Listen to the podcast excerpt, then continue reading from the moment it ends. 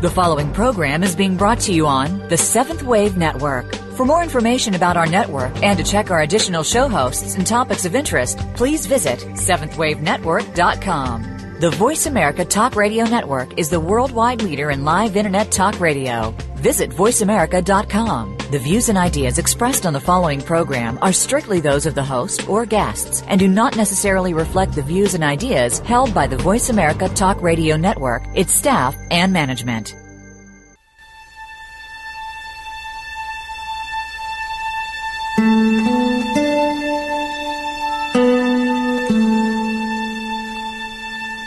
Good afternoon, and welcome to Authentic Living with Andrea Matthews.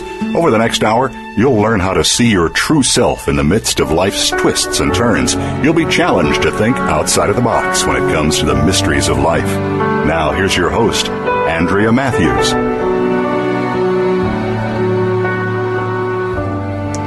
Good afternoon, and welcome to the Authentic Living Show. So, you're going through life making choices all day, every day. But have you ever tried to discover all the myriad what ifs plaguing the backroom brain committee meetings in your head? Well, today, author Betsy Thompson is here to help us both discover and come to terms with some of these what ifs.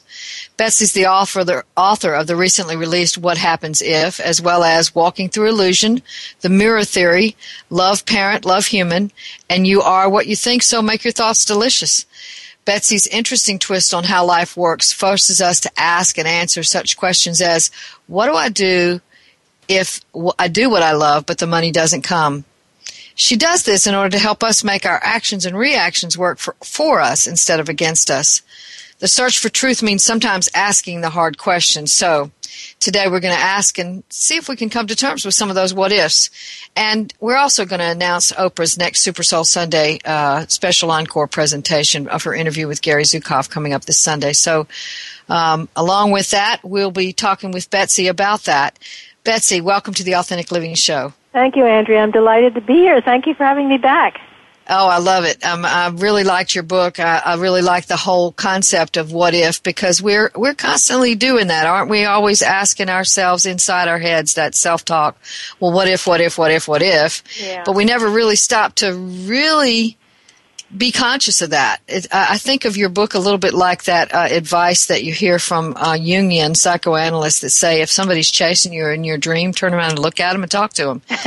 Uh, yeah, well, I, I, that's how the book got formed. I was having a, I was in a situation where um, I had, uh, I, I believed in the mirror theory or action reaction that whatever we uh, put out there comes back to us, but I was having trouble admitting what I must have given to explain what I had received. And so I realized at that time that, that this is what we all struggle with. We have unpleasant things happen in our lives and we don't know why and we, we well, our first tendency is to blame others, you know, they, it's their fault, it's their fault. And um, it, this was really a book about trying to empower others to to understand that we are the ones who create our own emotional uh, lives, and um, we are the ones who determine the kind of people we attract into our lives by the by what we are expressing out towards others. And so, I try to think of every what if I could possibly come up with that I might have had uh, in the past or in the present or that other people might have. And and so then I came up with these 33 what ifs. And, and even after writing this book Andrea I've had people suggesting more what ifs to me. I bet I Yeah. bet. I bet yes because there's a million of them running around in our head all day long. We Yeah. what if this happens? And and I think there's a that you know some uh, Eckhart Tolle calls it the little me. I call it the identity. Other people call it the ego whatever. It, it the the idea is that there's a part of us that's kind of always trying to strategize around those what ifs, but we're never really paying much attention to either the what if or our strategies. We're just doing it sort of unconsciously. Yeah, I think in the in the book I sort of play the devil's advocate and I and I ask the question and then I allow spirit to sort of lead me to resolution because I think you know it's very hard sometimes to focus on uh, the blessings and the good part of what's happening, and we're always we just have that tendency, I guess, that the little me is a, is a good idea just as much as ego because it's the part of you that doesn't want your life to run smoothly. It's the part of you that's always trying to trip you up and and and force you to think that other people are re- are responsible for your life and and you aren't. And then that's where we really get into a deep pit because until we acknowledge the fact that we are the powerful creators of our own life, we don't have the power to change it, or we we do have the power, but we don't recognize that we have the power. Mm-hmm. Mm-hmm. Yeah. So uh, it, I guess there's some people out there in our listening audience who don't really buy into the idea of the mirror theory, but nonetheless, even if they don't, that whole concept of what if is huge in all of our minds constantly. So I think we, we can proceed whether whether the listening audience agrees with that whole idea or not. So let's try out a few of those. Uh, one of those things about one of the ideas that I think is profound in here and, and, and is is a fair constant for many of us is that idea that we think we have to be perfect. So what if I think I have to be perfect? What happens then? Well, you reach for the impossible because the only perfect thought there is is that we're all perfectly wonderful however we are. And when you're focused on being perfect, then then you're always going to be feeling that you're lacking what you need because nobody can be perfect. And and then you get down on yourself and you don't have this and you don't have that and I don't deserve and I don't deserve that because I'm not good enough or bold enough or thin enough or fat enough or old enough or young enough or whatever whatever enough you put in there and it's like a constant frustration um, and we are all energy, and energy um, cannot be destroyed or created. We just are constantly in a state of flux. So, so if we're in, const- in a constant state of flux, how could there ever be a state of perfection we're supposed to reach? As soon as we reached it, we would be reaching for something else. And so, so there is always, it is always an ongoing, we are always an ongoing project and uh, nobody no we're not supposed to be perfect we're here to to learn we're not here to be perfect we're here to expand our energy uh, to go deeper within to remember who we are this beautiful energy and I always, and when we're talking about the idea that not everybody might believe in in the uh, the mirror theory or the theory of I, I call it physics that whatever you put out there you attract back to you. I don't. I recommend to everybody don't believe anything until you try it because you have to prove this idea that works to yourself to believe that it works. And I think that should be true about every belief you embrace. You should prove it to yourself. Try it, see what happens. Absolutely. That's that's sort of a mantra of this show. So thank you for saying that. Yeah. Uh, this is about your own individual journey and not any, any, no one else has the answers for you. So, yeah. And so in our talk today, this whole idea about being perfect, one of the things that, that I think about is not, uh, that not only are we reaching for the impossible, we're stressing the dickens out of ourselves. Yes. yes. I mean, it's, it's uh, the idea that comes to me as you say that is that uh, we're here to go with the flow. I mean, not that to to to enjoy and appreciate whatever we have because happiness doesn't come from finding something finding something what we don't that we don't have it comes from appreciating what we do have and so it is about uh, remembering that that I don't know why we think we have to be perfect. Oh, I do know. It's because we think if we're perfect, we're going to have a happier life. That's what it is. If you're if you're searching for if you're only could if you could only be perfect, you'd be happy. or if you could mm-hmm. only be perfect, you'd have what you need. But you already have what you need. The universe is already giving you what you need, and you already have what's important to your growth right with you right now. And so now is what counts and what's going on now. And because you can't create anything better from something that happens in the future. You can only create something better from what you have right now. Yeah, we could talk about all the all those psycho spiritual reasons why people sort of identify with not good enough, but the, the idea is that it's it's it's a setup for failure in a, yes, in that sense. Yeah, it is. Yeah. And I don't care what you're doing in life. Well, at least in, in my life, I can say everything I've ever done was because I thought it was going to bring me love and uh, whatever thought I had or whatever I was going through, I thought it was going to bring me love. I wasn't right, of course. A lot of did a lot of things that didn't bring me love, but that was my intention. I thought it would bring me love, and uh, even when I got to moping and feeling sorry for myself, I thought that was bringing me love. Uh, it, it wasn't the kind of love I wanted, but my intention was that. And I think those people don't intentionally create uncomfortable lives for themselves. They do want to find love, and so they are trying to find it. And I always try to remember that whenever I'm talking about anything, that we're all trying to find love. Yeah, and an interesting uh, paradox there too, as I hear it, is that when we are doing what we call feeling sorry for ourselves, there's some kind of compassion in there, and we are loving ourselves. Yeah, yeah, yeah, yeah. Everything is everything is helpful in one way or another when we're going through it. We just have to find how it is helpful. Yeah, yeah. Okay. So, so you know that whole what if that you don't have necessarily a, a, specific question like the one I'm about to ask in your book, but but I want to talk about it because I think it's uh, one of those that just keeps popping up in most of our heads. What if I can't fill in the blank? What if I can't whatever fill in the blank? What do we do if we can't do X, Y, or Z? Well, I would take the premise in the first place and say, why are you focused on what you can't do? Why aren't you focused on what you can do? Yeah. Because as soon as you're focused on what you can't do, you're in a negative uh, place uh, of what you're not, what what isn't good enough, what isn't right, what has to happen to make everything okay. So, it, but as soon as you focus on what you can do, you're in a positive place where you can build on it. What this is what I can do, plus this is what I can do, plus this is what I can do, and whatever focus we take is like a snowball going down a hill. It gains momentum, and so if you're focused on what I what you can't do, then that gets bigger and bigger and bigger, and there's more and more and more that you can't do.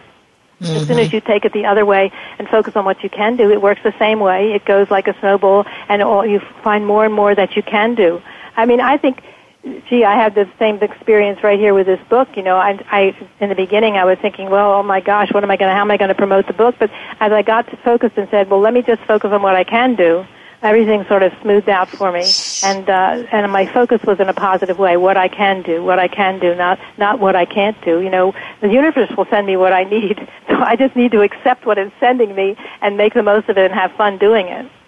Yeah, and that's that old serenity prayer, isn't it? That, you know, help me to accept the things I cannot change, the wisdom to th- change the things I can, and the, I'm getting them mixed up, but the courage to change the things I can, and the wisdom to know the difference. Yeah. Yeah, yeah. That's that. That's that's how we get a little bit more serenity. So if we can't, then we can do something. Yes, do what you yeah. can do, and stop worrying yeah. about what you can't do. I yeah. mean, everybody has cancer in their lives, and they and depending on how you handle it, depends on how your mood and whether you're have an upbeat uh, attitude or you have a downbeat attitude. And we do control how we focus and how we think. So we are the ones who decide the focus we're going to take, and that's really what a lot of my work is about. Is remembering, I mean, I used to think, Andrea, believe it or not, I used to think the thoughts came into my head and there they were and I couldn't do anything about it. I couldn't get rid of them. They were stuck there and they were there and that, so that was it for me. I was helpless to change them, but I've come to realize that that's not true at all, that we can refocus. We can say, do I want that idea in my head? And if I don't want it in my head, well, what do I want to have in my head? And then I take the idea that I want to have in my head. It's like a habit you get into. We can get into the bad habit of of thinking we're helpless and we can't change our thoughts and our and our feelings about things, but we really can, and not so much the feelings but the thoughts, because the feelings follow the thoughts. Yeah, yeah, I, you know, you said the words negative and positive, and in this show, I try. I, I, don't use those in the classic sense of the words, but I do think of them in terms of negative energies and positive energies. And when you get on the other side of zero, you're you're below the balance line, and you're you know you're sucking away on something. It's a vortex. Yeah. So when you when you're talking about all the things that we uh, use energy on or don't use energy on, that does have that sort of vortex quality to it, so that we can just go down and down and down the spiral into a place where where our thoughts are continually bombarding us with uh, with depressing and sad and awfulizing kind of energies. Right. We have to remember that we are this. We are energy, and that whatever we focus on is going to expand. That's a really important thought to remember because. Um, it is true, and if you if you start finding all the things that are wrong in your life, then all of a sudden you find more and more and more and more things that are wrong. And if you do this, if you start finding what's right about your life, and all of a sudden you find more and more and more of what's right. And when come, people, some people, sometimes they come back and back and back to me and say, "Well, I'm I'm depressed again." And I say, "Well, what are you focused on?" You know, and they're always focused on what's not right in their lives instead of what is right in their lives. And I mm-hmm. can say that till I, you know, till I'm blue in the face, but I can't do it for somebody else. You have to do that for yourself. Yeah, and it's not. It's it's more of a. It's not so much uh, a, a pressure to do in the sense that we have to push ourselves to repress what's called negative thoughts, but but more that we we move into life and and and on life's terms instead of expecting life to always be what we want it to be. Right. Expectations so always get us in trouble. yes, yes, they do. they always yes. do. I mean, and I, I just think that's uh, behind so much uh, uh, unhappiness, the expectations. Like even if you, if I say to you, um, you know, you, if you love others, then love will come back, and then somebody says, "Well, it, yes, but I, it didn't come back where I thought it was supposed to come back. It didn't come back from where I wanted it to come back from." Well, that's the way it works. You know, you put it out there, and then it comes back, but it doesn't always come back from where you expect it's supposed to come back. It comes back where the universe thinks you need it the most. Yeah, and I also see people sort of confusing love with duty and obligation. So they do a whole lot of things for other people in the hopes, secret hope that somebody will pay, get the, you know, give them something. And it's like they're sacrificing themselves and they never get the payback because other people are going, well, they'll take care of it. Let me just give it to them. Yeah. You know, so. you have to, uh, you, you have the attitude that, uh, it's okay for people to take advantage of you. There are a lot of people that will come into your life and take advantage of you. That's right. That's right. Yeah. Well, you know, I love one of your uh, one of these here. You say, "What if I make a mistake?" And your answer is, "You can't." So let's talk about that for a minute. That's yeah. Beautiful. Well, we live in a perfectly balanced universe. What I believe we do anyway, and so uh, I don't think mistakes exist uh, in a world defined by growth because I think that's what's always happening. Uh, it's, and I define a mistake as an act without love, and because if I do that for myself, then I know how to correct any mistakes I make. And um, I, I just think that everything that happens, there's a reason for it, and there's something to find about it that's beneficial or good or helpful in your growth. I, I just think that um, we aren't here to always be making perfect moves and perfect decisions because that's how we grow and that's how we learn. I, I, I, if I could, I'd take the word mistake out of the dictionary and just say that everything that everything that is happening is somehow beneficial to you in one way or another. Because, uh, and and I think it's true for everybody. And I think that you can't really look at another person's life and say, "Oh, they made a terrible mistake," because you really don't know that. You don't know what they're here to do, why they came here, what their priorities are, what they're trying to learn, what they're trying to understand about themselves. So they're always moving in a direction that is helpful in one way or another. We only have to focus on our own lives and ask, are we behaving as we hope other people will behave with us? Because the only mistake you can really make is to behave towards somebody else in a way that you don't want to receive. And and uh, that's that's how I so that's how I uh, define a mistake as behaving somehow in a way that you wouldn't want someone behaving with you. It would be uncomfortable to receive a person who and who, who did that. And when I was first started writing, when I started doing doing this writing, I was doing a, sending a lot of letters to people, telling them what I was doing, and um, I started asking myself, wait a minute, is this a letter I'd want to receive? and a lot of times it wasn't, Andrea, and so I didn't send it uh, because I knew that I was you know, creating some sort of uncomfortable situation for somebody else if they received this letter. And so this, this has become my sort of my mantra of living is to make sure that before I do something, I ask myself if I would want to receive that gesture. Yeah, it's more of a conscious, just a conscious um, intention, isn't it? To to just really tune in to what you're up to. Yes, and it's not always. It's sometimes that little ego voice sneaks in when you're not looking. and so then you have to stop and say, wait a minute, um, am I on track here or am I, uh, am I, am I inviting a little discomfort back into my life? Mm-hmm. Yeah. Yeah. Yeah, and and uh, so in the sense of living authentically, then it would mean that well, okay, so if I make a mistake, uh, and, and, but I can't really make a mistake because everything's working for good, then I can just kind of circle back around into that thinking that says, okay, well, this was something that perhaps I didn't want to do, but what can I gain from this experience? Is that right, kind of what exactly. you're saying? What yeah. did I learn from this experience? Uh, everything, everything can be looked at that way. Um, even the worst things that happen to us can be looked because I believe that the soul in us is wise, um, and it is um, not bringing into our life things that are meaningless to our journey or meaningless to our growth. Uh, so something, if something does happen, whatever it is, in some way, our soul believes it is wise, and the part of us that is of, of is love is, thinks it is wise. And I don't care what name you give it to it. Um, it's just, just that uh, it makes it easier for me if I say my soul because I uh, it explains it for me. But I, I think it really is about accepting that what is, you know, we can't control everything that happens, and so when things do happen uh, that uh, seem uncomfortable or hard to get through, uh, it's really about how we deal with it because uh, life is always about instead of what happens, but how we're dealing with what happens. Excellent. All right. Well, we're going to be back in just a few minutes to talk with Betsy Thompson just some more about what happens if. Stay tuned.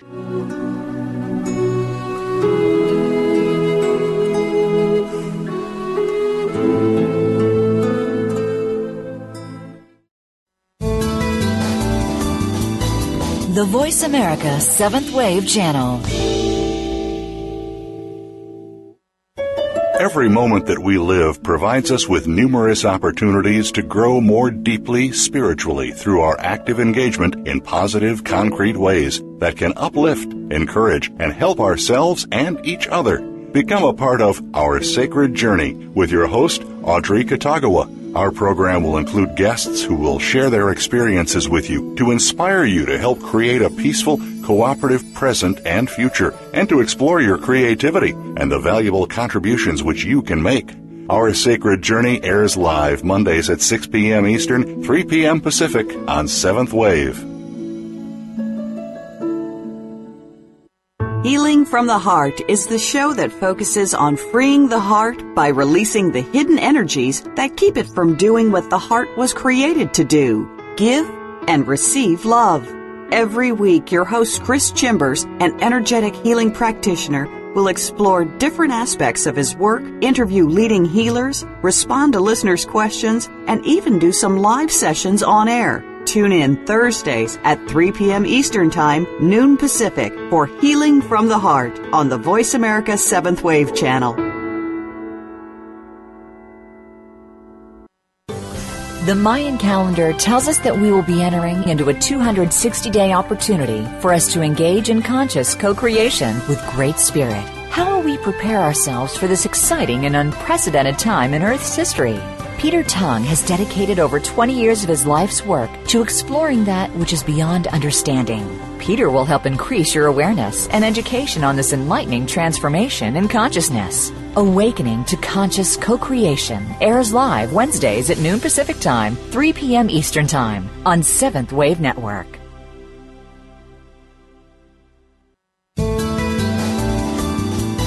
The Voice America 7th Wave Channel. Be extraordinary. Be the change.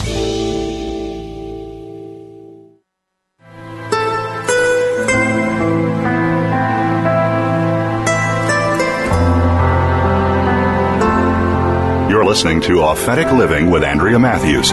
We want to hear from you. If you have a question or comment about today's show, call in now, toll free, 1 866 472 5795. That's 1 866 472 5795. You can also send your questions or comments by email to Andrea at AndreaMatthewsLPC.com.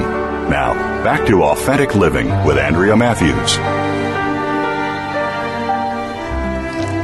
And the Authentic Living Show is sponsored by the American Institute of Holistic Theology. You may wonder what the terms holistic theology mean. Well, theology is the study of the divine, and holistic theology is a holistic study of the divine that includes all religions and even transcends religion to get to the mystical core of them all.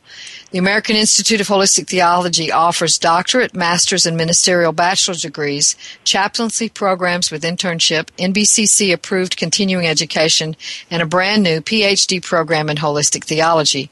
AIHT's programs include degrees in the following Holistic Theology, offering as terminal degrees both a THD and a PhD, Holistic Ministries, Holistic Health and Spiritual Care, Metaphysical Spirituality and Alternate Spiritual Traditions, which includes in depth studies of the paranormal. Using a home study model for distance learning, the student of AIHT gets a thorough education in the field that fulfills and offers a chance to authenticate a unique gift for the world. AIHT is a real educational program where you will get a real learning experience in a broad spectrum of educational endeavors, utilizing as your text writing teachers spiritual experts from all over the world. And right now, AIHT is running a special in which if you enroll before July the 31st, you get $400 tuition reduction, a reduced down payment of $250. And all books are always included in AIHT tuition, so that's a real deal. But the biggest deal is that facilitating your dream is AIHT's mission. All you have to do to enroll is either go to www.aiht.edu or contact Admissions Director Beverly Love at 800 650 4325. Again, if you'd like to enroll right now, pick up the phone and call 800 650 4325. You know, Oprah says education is the key to unlocking the world, a passport for freedom. Call and get your passport today. So we're here today talking with Betsy Thompson about her book, What Happens If I? And she's uh, turned around and faced the person chasing her in her dreams, I guess, and and uh, discovered these uh, ways of sort of really looking the what ifs in the eye and being able to come up with some answers that make some real good sense. So uh, I wanted to talk a little bit about one of these here that that I thought was really good, and that is what if I sort of get in the wrong crowd? What what happens with that? Yeah, what happens if I seek inappropriate company? Um, yeah. Well, um, I don't think you can choose inappropriate company, even if you try to. You can only doubt that your company is appropriate because there. I don't believe incompatible energies can mix uh, like oil and water. They don't mix together, and I think it's the same thing with our energy. I believe that uh, we attract people to us who, in some way, are reflecting us in, a, in one way or another. And um, when we judge other people and whether they're living with who they're whether they have appropriate company, uh, we're really saying that um, somehow uh, we can judge whether somebody else should be with somebody older or younger, or somebody else should be with somebody of a different race or a different religion or a different nationality. And um, why are these choices wrong? I mean, why do we call these choices wrong? Uh, we don't know what's wrong or right for other people, just like other people don't know what is wrong or right for us. And so we, we just put ourselves in a situation of being uncomfortable when there's no need to. You just, if you want to trust that your own life is on track, you need to trust that other people's lives are on track because that's what you have in your head when you're, when, when you uh, do one or the other. It's, uh, do I want to trust that my life is on track, that I have the people I need in my life? Or do I want to be always doubting and worrying that I'm not finding the people I need to find? Uh, so it's all it all works together whether you like it or not. In other words, if you are judging other people and what's appropriate for them, then you're going to judge yourself according to what's appropriate for you and always be second guessing yourself, second guessing the people who are with you. I believe everybody who's who is with me has something to teach me about myself or they wouldn't be there. Yeah, I can't dispute that at all. But I am going to play devil's advocate with your devil devil's advocate here for a second. Okay. Uh, because I think our listening audience is going to do that, and I want to help them with this. Um, you know, uh, I've known of people where uh, they had. I've actually heard some situations where people said that they were taught to see the God in everyone, and so in the process, they uh, saw the God and didn't see the the harm that that person was trying to do to them. And so they ended up getting in a mess that had they been able to just see what was going on, they would have not done it. So, um, are you saying that by uh, the fact that there is no inappropriate company, are you saying that people shouldn't have boundaries? I'm saying that you attract energy to you that has something to teach you about yourself. Yep. Yep. That's what I'm saying. And um, I think if you ignore that idea, that then you're ignoring the growth that is, that is timely for you, and it's not going to go away just because you refuse to uh, to deal with it. Uh, you know, when I somebody said to me that they had a person in their life that was taking advantage of them, wasn't being kind to them, wasn't uh, wasn't being a nice person, uh, but they hadn't done anything to that person, and I said, well, how do you treat yourself? Mm-hmm. So, mm-hmm. I mean, if you're not treating yourself in a kind way, the fact that you even allow a person to be in your life who is abusive means that you are abusing yourself. Exactly. Yeah. Thank you. Yeah, that's yeah, and and absolutely you can learn from every experience that you have with every encounter with anybody, regardless of their character or their intentions.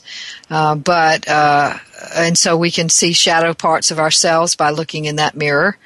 Um, we can also uh, begin to make choices to to take to take care of ourselves as a result of having looked in that mirror. So you're not saying just pretend that they're all nice. What you're really saying is let's look at the reality here and see what you can get from it. Right. What have I what do I have to learn because this person's in my life? What do I have to learn about myself because uh, because this person is here for me to deal with?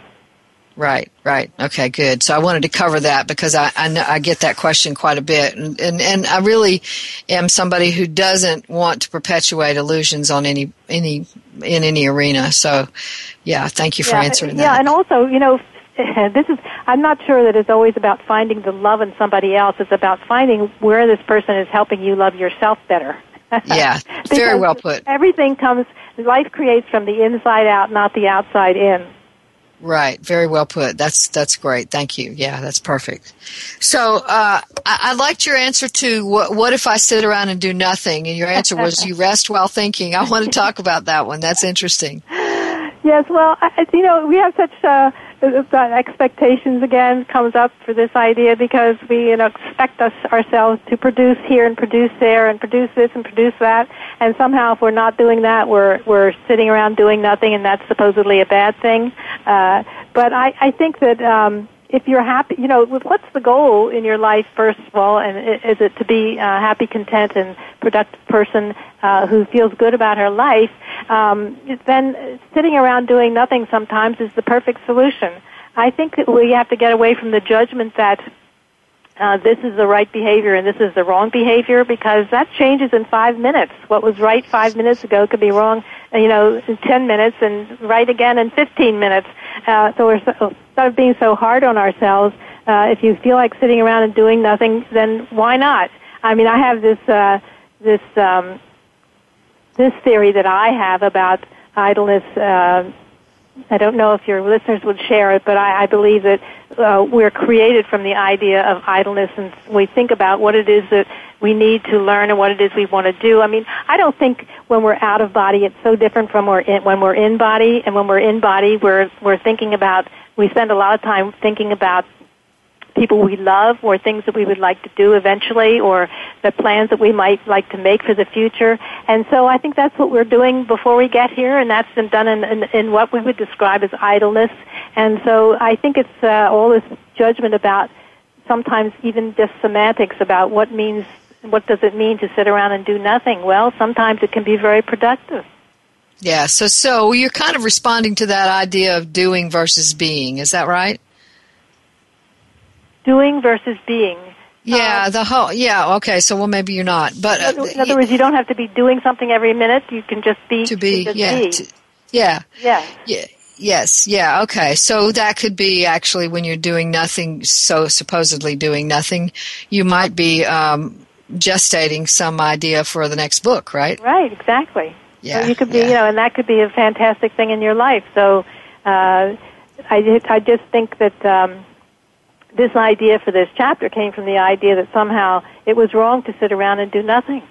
Mm, and uh, okay. I, wanted, I wanted to get away from that idea, and I wanted Spirit to help me get through the idea that anything is, can be productive if it is if you are if you are enjoying yourself and if it uh, feels good to you.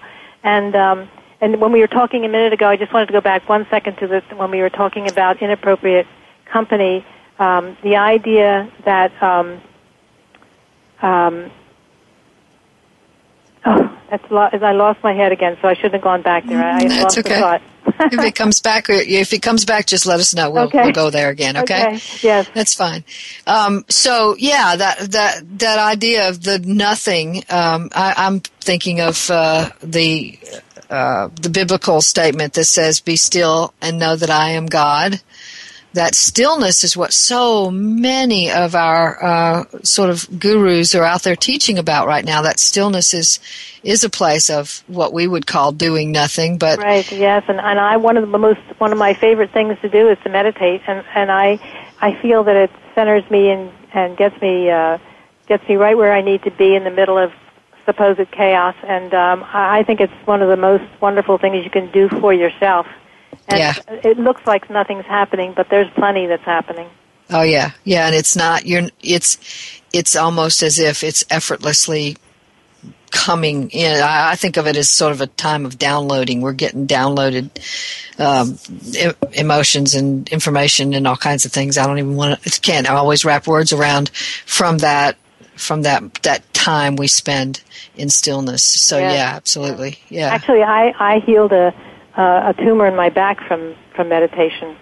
And, oh, wonderful! Yeah, figuring out um, in the meditation, I was releasing all the uh, grudges and resentments I had because I first thing I did when I had the the uh, the lump was to go to the doctor. And she said it was there, and she sent me in for an MRI, or she set up an MRI for me. And I have a lot of cancer in my family, so it was a little scary. So, but I went home, and the first thing I did was look in Louise Hay's book for what um, causes uh, lumps and it's grudges and resentments.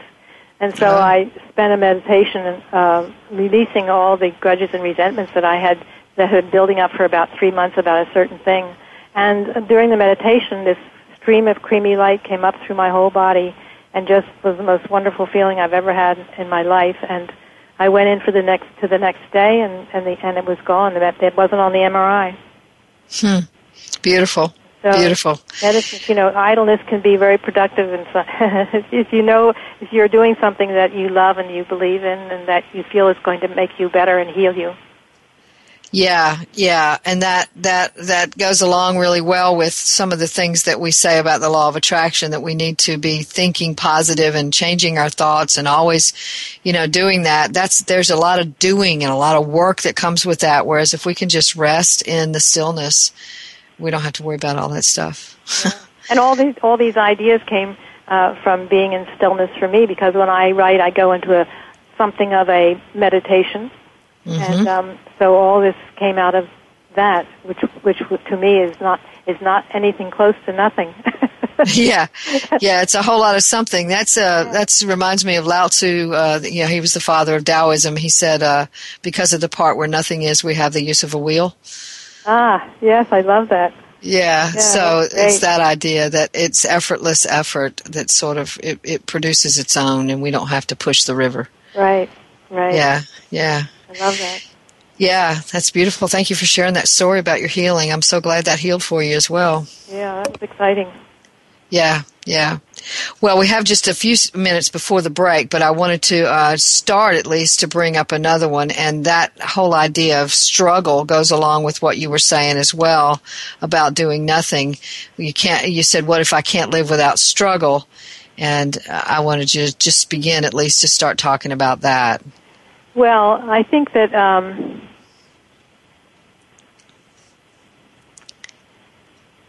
if you interpret your life through struggle, you live in pain.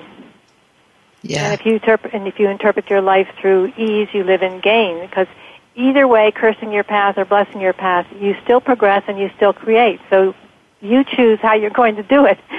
you choose if you're going to be struggling or if you're not going to be struggling. Uh, and I think that um, uh, we, it, it's hard to say. Struggle is. Um, I learned more things when I was struggling than I ever learned any other time in my life, Andrea. Uh, when mm-hmm. I thought I was struggling, when I thought life was difficult, when I thought wasn't wasn't wasn't sure I was going to survive. Um, it, it took me to a place inside of myself that said, You're, "It's either sink or swim, and it's up to you." Mm-hmm. And that was a very profound place to be. Uh, I, I had, I couldn't, I had been blaming everybody else before that. And when I got to that point where there was no one left to blame and only myself, I had gotten myself exactly where I was. I had made the decisions. Nobody else had made them that had gotten me almost homeless and that I had to either take responsibility for that or I'd probably be out of here. Yeah. Yeah, absolutely. Yeah, so it comes down to that whole idea that even though there's a struggle, there's really some ease behind it that says, okay, here's a message for you. If you yeah. just kind of can get into that, then you can yeah. Can be in that again. Yeah, so that that struggle there's a there's a gift in struggle, there's a gift in suffering, there's a gift in everything basically. There is a gift in everything, yeah. Yep. And so, I think sometimes that um the the struggle makes the lesson more vivid because things oh, yeah. things can get rather dramatic. And uh, I think those are the times when we when we really leap ahead. At least yeah. it was for me. It is, yes. All right, well, we're going to be back in just a few more minutes with more from Betsy Thompson. Stay tuned.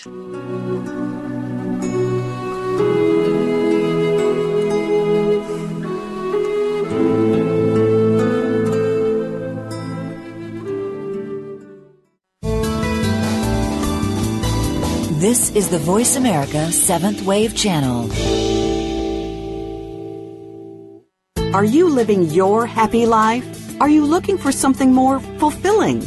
Tune in every week for Living the Shift, our evolution of mind, body, and spirit with your host, Angela Coulter. The worldwide economy has changed the way that we view and live a traditional happy life. The spiritual and metaphysical world does provide some guidelines, but many of us have no real understanding of these and what they can do. Listen live every Tuesday at 4 p.m. Eastern Time, 1 p.m. Pacific Time on the Voice America 7th Wave channel. If you are looking to shift from struggle to a life of alignment with your deepest truth, you'll want to tune in to Thresholds to Awakening with host Sway Emily Spilkin. Our program will help you discover that your deepest challenges are not mistakes, but opportunities to become who you really are. Thresholds to Awakening. Enter your darkness to find your light, where Sway speaks with spiritual luminaries, cutting edge thought leaders, and experts in the field of transformation.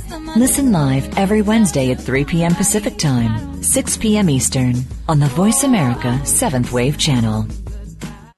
Explore subconscious programs, belief systems, and past life memories that may be sabotaging your life. Join host Dorian Light on her show All About You as she helps you to shift change and heal your life. Each week, Dorian does a light session using psychic energetics and the language of light to energetically shift and clear negative patterns you have stored regarding that week's topics. Step into the realm of infinite possibilities for your life.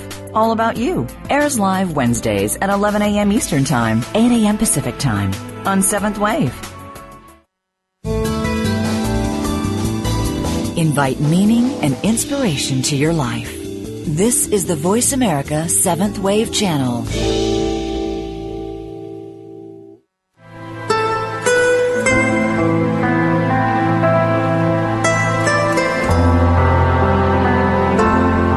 You're listening to Authentic Living with Andrea Matthews.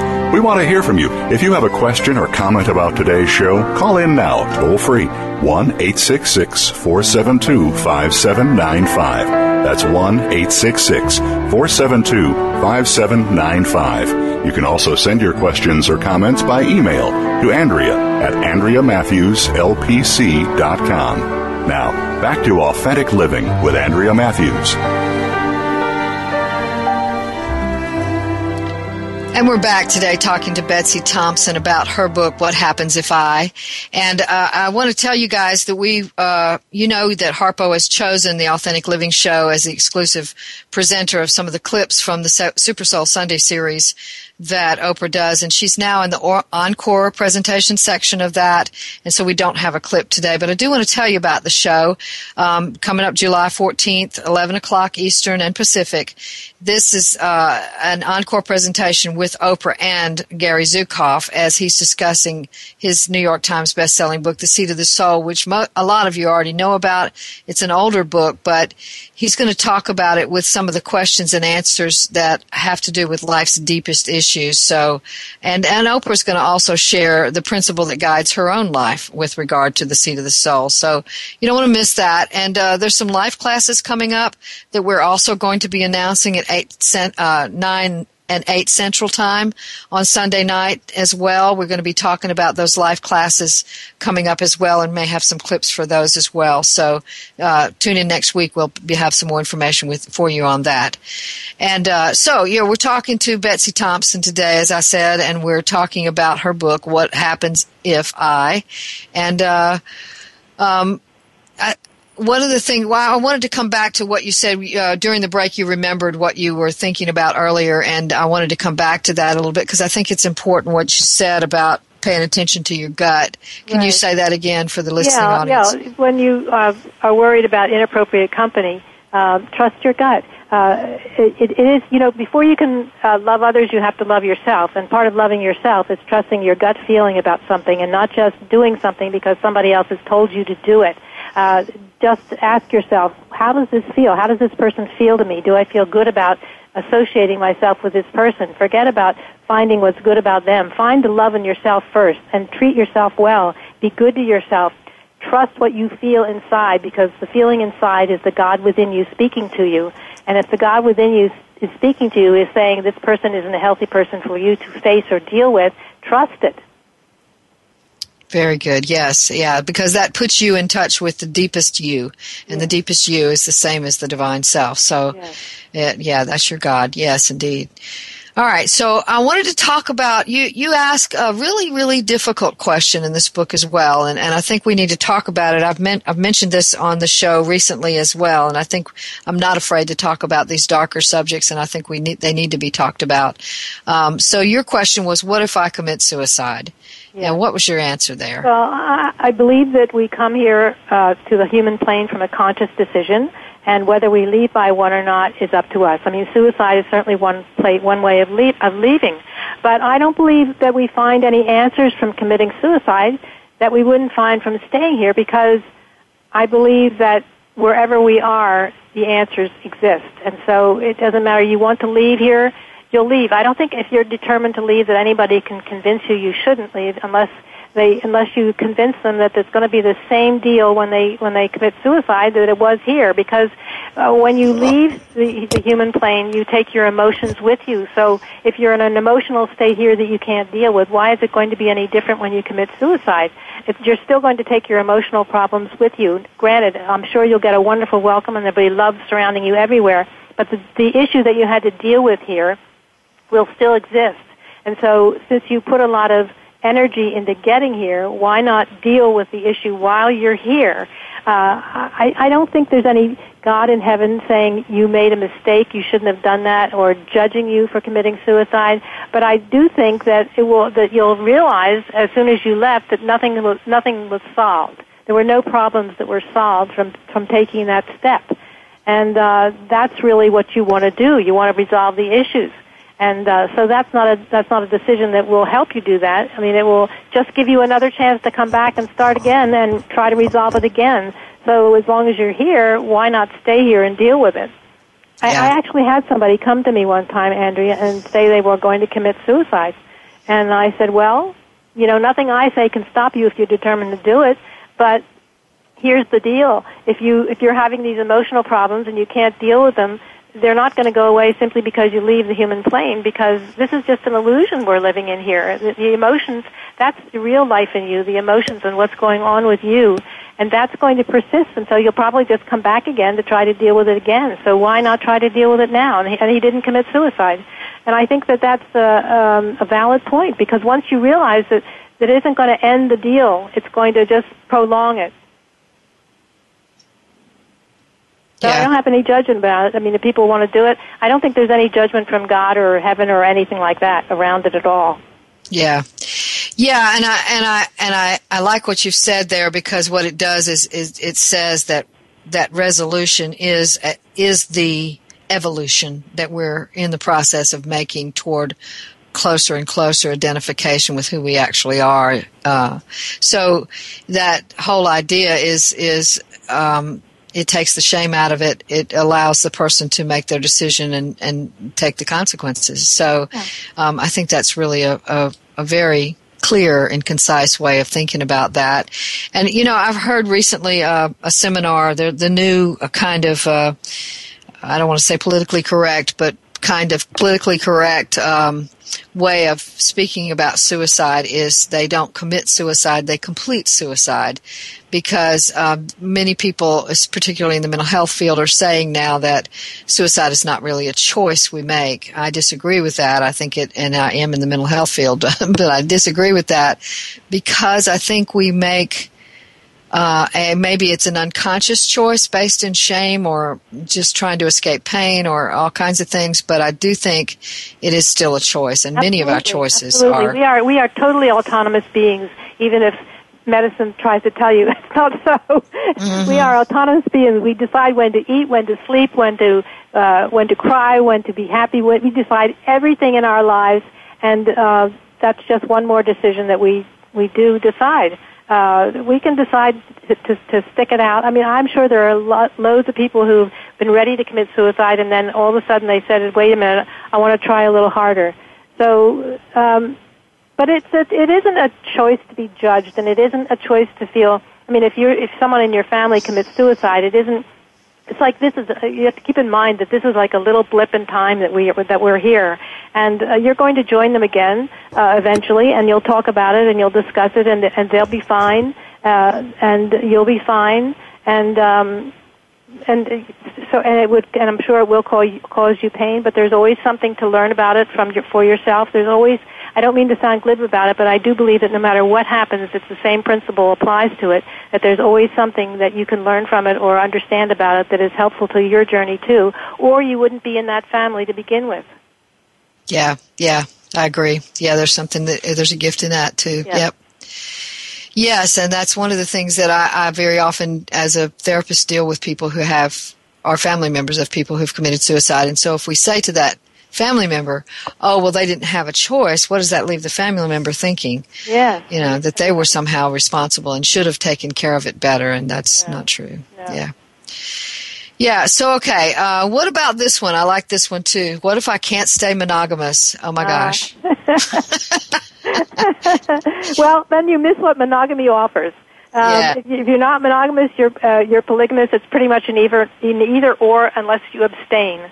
Uh, and I don't think it's any better or worse. I, I don't want to put any judgment on it because I really do believe that it's it's just is. It just is one choice, and every choice has its reward and its limitations. And and uh, if you're confused about the reward from a choice you've made, is probably because you don't like the mirror you've created of somebody else doing exactly the same thing. yeah. Because I think that that's what happens. You you if you put it out if you put it out there that you think it's fine to be polygamous, um, then you're going to attract people who have the same feeling that you do. That they yeah. they, they believe the same thing. So if you're happy with that, fine. You know, I don't think that uh, uh, we only get in trouble when we are always when we're judging what what's right and what's wrong, what's good and what's bad. Here's the deal that I think, Andrea. I think the universe thinks everything that we do is love. Therefore, it interprets whatever we're expressing out towards other people as my, whatever I'm expressing out towards other people is my interpretation of love. So I, yeah. I put the universe like right in front of me, and the universe is saying to me, "Oh, well, Betsy thinks that um, love is polygamy, so let's just send her lots of that back." so I, think I think that's how it works. So we we always think we think that uh, that everything works the way we do, which is this awful judgment we have about everything. But it isn't that way. The universe says, "Just show me your way. Show me what you consider love, so I can send it back to you." Yeah, yeah.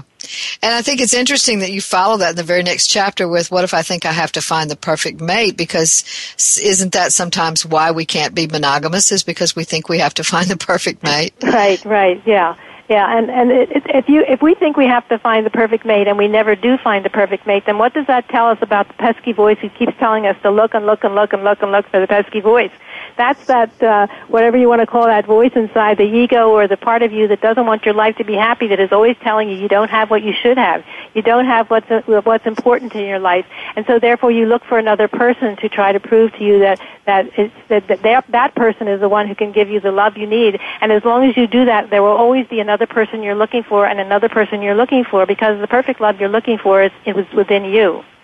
And as soon as you find and believe that you are perfectly fine the way you are, then you're going to attract people into your life who feel that they're perfectly fine the way they are. And then it will be two perfectly happy people together. yeah, yeah, that's good. Yeah, the question I get asked so many times, and, and it usually happens after somebody's come to see me after a breakup, is what if I never find anybody? Well, so you know, if you mean? don't ever find anybody, then it means you're here not to find anybody. It means that you have a different path this time. Yeah, um, and that and, and and that's fine. You just have to find what's good about it. I mean, I've been single for a long time, and I've been, and I and I realized as this has happened that if uh, if I had somebody in my life, I wouldn't have been able to devote all the time that I needed to devote to what I'm doing, and I'm very happy devoting that time. And so it, it is it is a gift. Again, as you said, everything that happens is a gift. So if there is no one in your life, then there's a reason for that. There's there's then you need to find the good about it because that's what it's that's why it's happening. And if you yeah. are constantly complaining about it or moaning and groaning about it or interpret it as a struggle, then that's the way it's going to feel. If you see it as a gift and you're going to find what's good about it, then that's the way it's going to feel. Yeah. And I also add to that that it, that if we really truly have a soul desire for someone, we will meet that person. If you are supposed to, you will. Absolutely. Yeah. I, yeah. I, I totally agree with that. That that we find everybody. I I believe that we find everybody that we decided beforehand we were going to find on this journey. Mm-hmm. Mm-hmm. I, I just don't how I don't see how it could be a mistake made there because I think that we know before we get here exactly what we need to live who we need to find, why we need to find them, what we need to share together, and why. And so, therefore, our soul is always keeping us on track, and we're always finding who we need to find. Yeah, I heard somebody say the other day that they thought we stood in line just uh, waiting to get the very thing that would, the very struggle, the very suffering that would help get us to another, another uh, insightful place. Yeah, that's, that's, that's what I, that's my chapter about what happens if I use my sob story to manipulate. And uh, and I think that's very true that we decide exactly what sob story we're going to come here to live because we believe that it's the one that's going to break us free. And uh, it certainly worked that way for me. So I, I truly believe it. Yeah. So so yeah, so too. you listening out there, if you want to know what your sob story is, it's wherever you feel that life is tragic, overwhelming, or unfair. It's wherever you can't understand what is with you or why. It's wherever you can't find answers that make any sense. It's wherever you believe that others are responsible for your pain. This is the sob story. And this is yeah. what you manipulated in your very deepest divine powers because you knew this was where, where release could be found. Wonderful. That was beautiful. So, okay, we just have just a few minutes, just a minute actually before we have to go. So I wanted to get you to tell us uh, how we might be able to connect with you, where and how. And uh, so if well, you'll do that for just a minute. You can go to www.betsykhompson.com. Uh, and all my books are on my website. Or you can go to um, Amazon and put in books by Betsy Otter Thompson, and they all come up. And I'm also on Facebook and Twitter, and I'm connected on LinkedIn, and I'm on YouTube, and I'm on Goodreads. Wonderful, wonderful. Thank you so much. Well, all right then. Uh, we're going to be uh, closing out now, and so we have to say goodbye to Betsy Thompson. But next week we're going to be talking about this idea. Uh, Descartes once upon a time said, I think, therefore I am. We're going to talk about, I think, therefore I am not. So you want to be here for that. And remember, your job, should you choose to accept it, is to give birth to yourself.